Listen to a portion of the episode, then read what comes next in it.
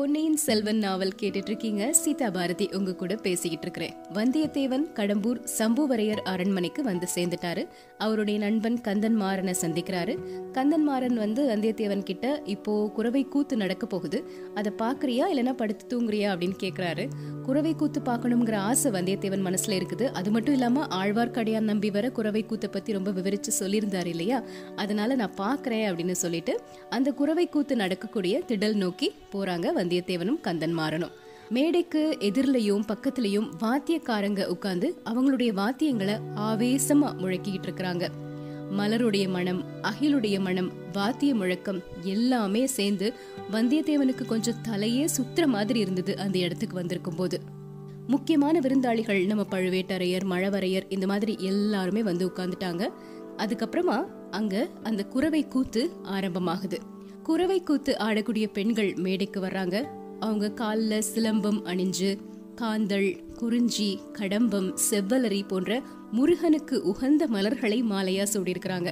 அப்புறம் ஒரு மாலையில அவங்க எல்லாருமே சேர்ந்து நிக்கிற மாதிரி அந்த குறவை கூத்த ஆடுறாங்க.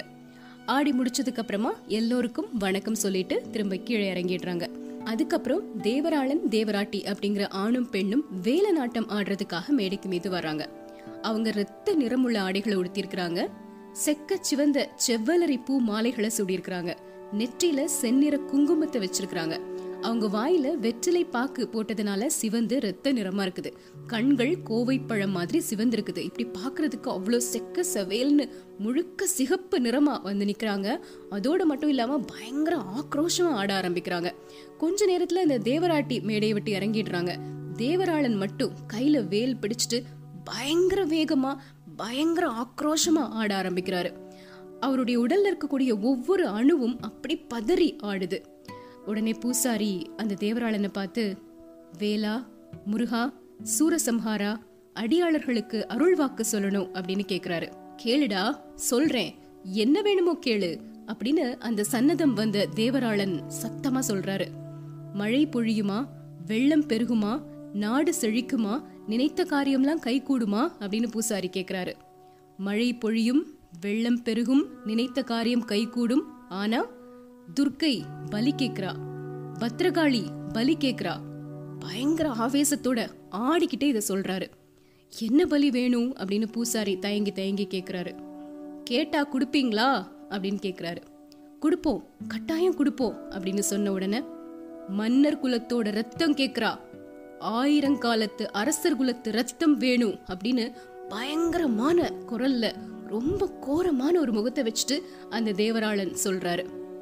பழுவேட்டரையர், சம்புவரையர், மழவரையர் இவங்க எல்லாரும் ஒருத்தர் முகத்தை ஒருத்தர் அப்படியே பார்த்துட்டு இருக்கிறாங்க. அந்த சமயத்துல சம்புவரையர் பூசாரிய பார்த்து லைட்டா அப்படி ஒரு தலையசைச்சு ஒரு சிக்னல் கொடுக்கறாரு. கொடுத்த உடனே பூசாரி உடுக்க அடிக்கிறத அப்படியே நிறுத்திடுறாரு. வெறியாட்டம் ஆடிய தேவராளன் அப்படியே மெதுவா அந்த மேடை மீது சரிஞ்சு கீழே விழுந்துடுறாரு. சபை இப்ப மௌனமா கலைஞ்சிருது. வெளியே எங்கேயோ தூரத்துல நரிகள் ஊளையிடக்கூடிய சப்தம் கேக்குது. இவ்வளோ நேரம் நம்ம வந்தியத்தேவன் இது எல்லாத்தையும் பார்த்துக்கிட்டோம், கேட்டுட்டும் இருக்கிறாரு. கேட்ட உடனே கொஞ்சம் பரபரப்பா இருக்குது அவருடைய மனசு. நரிகள் ஊளையிட்டு இருக்குது இல்லையா, அந்த சத்தத்தை நோக்கி அப்படியே திரும்பி பாக்குறாரு. அங்க மதில் சுவர் மீது ஒரு தலை மட்டும் தெரியுது. அது ஆழ்வார்க்கடியா நம்பியினுடைய தலைதான். ஒரு நிமிஷத்துல ஒரு மாதிரி பயங்கரமான உணர்ச்சி வந்துருச்சு வந்தியத்தேவனுக்கு. ஆழ்வார்க்கடியானுடைய தலையை மட்டும் வெட்டி அந்த மதில் மேல யாரோ வச்சிருந்த மாதிரி இருந்தது. கண்ணை மூடி திறந்த உடனே அங்க நான் தலையை காணவே இல்லை. என்னடா இது அப்படின்னு ஒரு மாதிரி அதிர்ச்சி ஆயிட்டாரு வந்தியத்தேவன். எல்லாருக்கும் விருந்து படைக்கிறாங்க. ஆனா வந்தியத்தேவனுக்கு அந்த விருந்து ருசிக்கவே இல்லை. உடம்பு வேற ரொம்ப களைப்பா இருக்குது. அந்த சமயத்துல நம்ம கந்தன் மாறன் வந்து, இவர் வந்து பழுவேட்டரையர், இவர் சம்புவரையர், இவங்களை உங்களுக்கு தெரியும். இதை தவிர இங்க யாரெல்லாம் வந்திருக்கிறாங்க தெரியுமா? மழப்பாடி தென்னவன் மழவரையர் வந்திருக்கிறாரு, குன்றத்தூர் பெருநிலக்கிழார் வந்திருக்கிறாரு, மும்முடி பல்லவரையர், தான்தொங்கி கலிங்கராயர், வணங்காமுடி முனையராயர், தேவசேனாதிபதி பூவரையர், அஞ்சாத சிங்க முத்தையர், ரெட்டைக்குடை ராஜாளியார், இந்த மாதிரி இவங்க எல்லாரும் வந்திருக்காங்க அப்படின்னு அறிமுகப்படுத்துறாரு.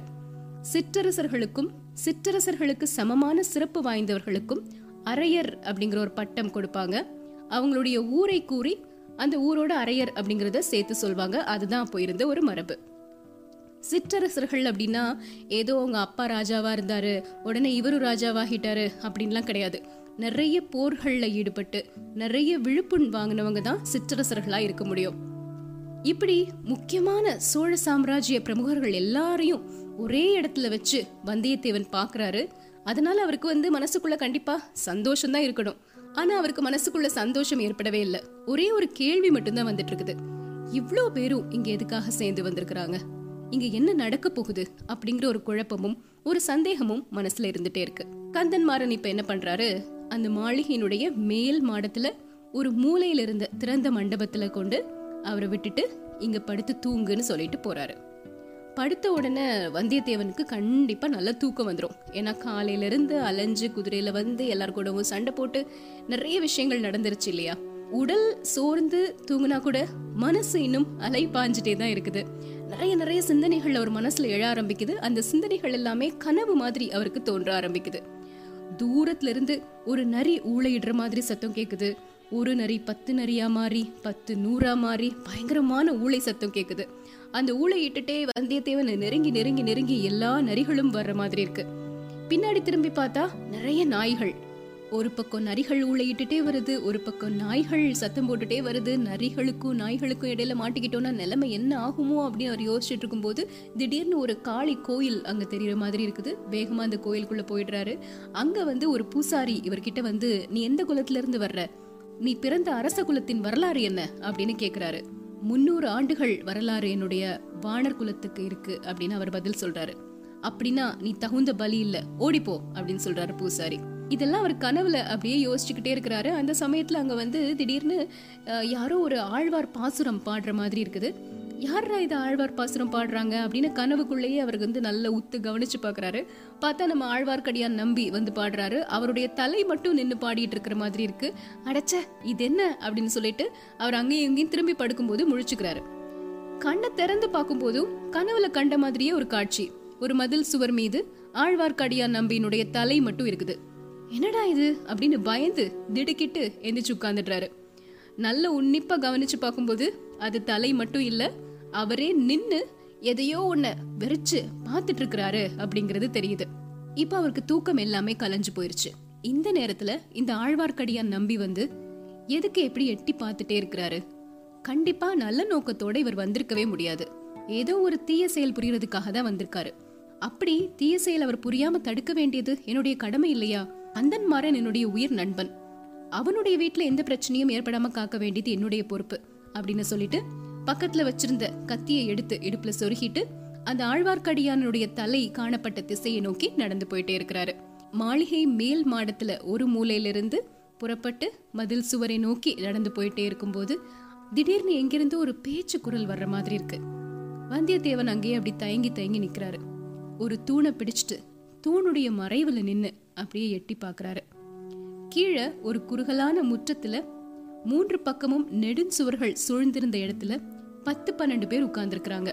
அங்கே இருந்தவங்க எல்லாருமே இன்னைக்கு இந்த இரவு விருந்தின் போது வந்தியத்தேவன் பார்த்த முக்கியமான பிரமுகர்கள் தான். சிற்றரசர்கள், சோழ சாம்ராஜ்ய அதிகாரிகள் எல்லாருமே அங்கே இருக்கிறாங்க. ஏதோ ஒரு முக்கியமான விஷயத்தை பற்றி கலந்து ஆலோசிக்கிறதுக்காகத்தான் நள்ளிரவு நேரத்தில் அவங்க அங்கே கூடியிருக்கிறாங்க அப்படிங்கிறது இவருக்கு நல்லாவே புரிஞ்சிருச்சு.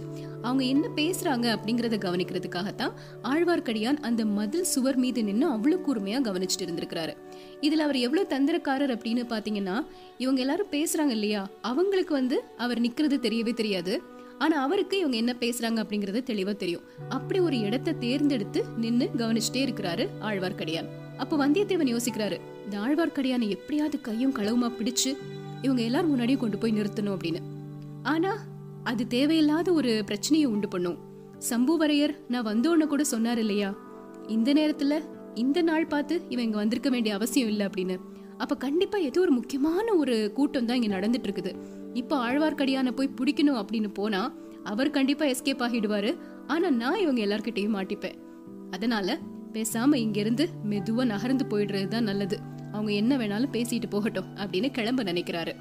அந்த சமயத்தில் அந்த கூட்டத்தாருக்கு பக்கத்தில் வைக்கப்பட்டிருந்த மூடு பல்லக்கு வந்தியத்தேவனுடைய கவனத்தை கவர்ந்தது.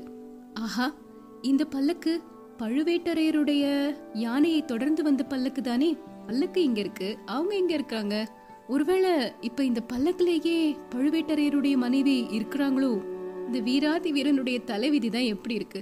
இந்த வயசுல ஒரு இளம் பெண்கிட்ட மாட்டிட்டு இப்படி அடிமையாகி கிடக்குறாரே. அதை விட அதிசயம் அந்த ஆழ்வார்க்கடியான் பைத்தியம். இந்த பல்லக்குங்க வைக்கப்பட்டிருக்கிறதுனால தான் சுவர் மேல காத்துட்டு இருக்கிறான் போல. சரி, என்னவோ இருந்துட்டு போட்டோம், நமக்கு எதுக்கு வம்பு அப்படின்னு சொல்லிட்டு அங்கிருந்து கிளம்புறதுக்காக யோசிக்கிறாரு வந்தியத்தேவன். அப்ப பார்த்து திடீர்னு இவருடைய பெயர் அந்த கூட்டத்துல நடந்த பேச்சுல அடிபடுறத கவனிக்கிறாரு. என்னடா இது, நம்ம பேர் வருதே அப்படின்னு சொல்லிட்டு அவங்க பேசுறத கொஞ்சம் கூர்ந்து கவனிக்கிறாரு. பழுவேட்டரையர் சொல்றாரு சம்புவரையரை பார்த்து, உன்னோட குமாரனோட சிநேகிதன் அப்படின்னு ஒரு பிள்ளை வந்திருந்தான் இல்லையா, அவன் எங்க படுத்திருக்கிறான்? நம்ம பேச்சு எதுவும் அவனோட காதுல கேட்க கூடாது. அவன் ஆதித்த கரிகாலர் கீழே பணி செய்யக்கூடிய ஆள், அதை நினைவுல வச்சுக்கணும். நம்ம திட்டம் உறுதிப்படுத்தப்பட்டு நிறைவேறும் காலம் வருவதுக்குள்ள வேற யாருக்கும் இதை பத்தி கொஞ்சம் கூட தெரியக்கூடாது. அந்த பிள்ளைக்கு ஏதாவது கொஞ்சம் தகவல் தெரிஞ்சிருச்சு அப்படிங்கிற சந்தேகம் இருந்தா கூட அவனை இந்த கோட்டையிலிருந்து வெளியே அனுப்பவே கூடாது. ஒரேடியா அவனை வேலையை தீர்த்து விடுறதுதான் சரியா இருக்கும் அப்படிங்கிறாரு பழுவேட்டரையர். இதை நின்று கேட்டுட்டு இருக்கும்போது வந்தியத்தேவனுக்கு எப்படி இருக்கு யோசிச்சு பாருங்க. என்னடா இது வம்பு, நான் பாட்டுக்கு வந்து நிக்கிறேன், சரி இங்க இருந்து போயிடலாம் அப்படின்னு முடிவு பண்ணியாச்சு. ஏதோ என்னோட பேச்சு அடிபடுதே, என் பேர் வருதேன்னு கேட்கலான்னு பார்த்தா அவனை தீத்து கட்டிருங்கிற மாதிரி பேசிட்டு இருக்கிறாங்க. அப்ப திரும்ப கந்தன் மாறன் வந்து தன்னுடைய சிநேகிதனுக்கு பரிந்து பேசுறாரு. அதுவும் வந்தியத்தேவனுடைய காதுல விழுது. மேல் மாடத்து மூலை மண்டபத்துல வந்தியத்தேவன் படுத்து நிம்மதியா தூங்கிக்கிட்டு இருக்கிறான். இந்த கூட்டத்தோடைய பேச்சு அவன் காதுல விழ போறதே இல்ல. தனக்கு சம்பந்தம் இல்லாத காரியத்துல அவன் தலையிடுறவனும் இல்ல. அப்படியே அவன் ஏதாவது தெரிஞ்சுக்கிட்டாலும் அதனால உங்க யோசனைக்கு எந்த பாதகமும் வராது, அதுக்கு நான் பொறுப்பு அப்படின்னு சொல்றாரு. உனக்கு அவன் கிட்ட இவ்ளோ நம்பிக்கை இருக்கிறது எனக்கு சந்தோஷம்தான், ஆனா எங்கள யாருக்குமே அவனை முன்ன பின்ன தெரியாது, அதனாலதான் எச்சரிக்கிறேன். நாம இப்ப பேச போறது ஒரு பெரிய சாம்ராஜ்யத்தின் உரிமை பற்றிய விஷயம். அஜாக்கிரதை காரணமா ஒரு வார்த்தை வெளியே போனாலும் அதனால பயங்கரமான விபரீதங்கள் ஏற்படும். இது உங்க எல்லாருக்குமே நினைவில் இருக்கணும் அப்படின்னு சொல்றாரு. அப்படி அவங்க என்னதான் பேச போறாங்க? சாம்ராஜ்யத்தினுடைய உரிமை பற்றிய விஷயம்னா அது என்னவா இருக்கும்? நாளைக்கு தெரிஞ்சுக்கலாம்.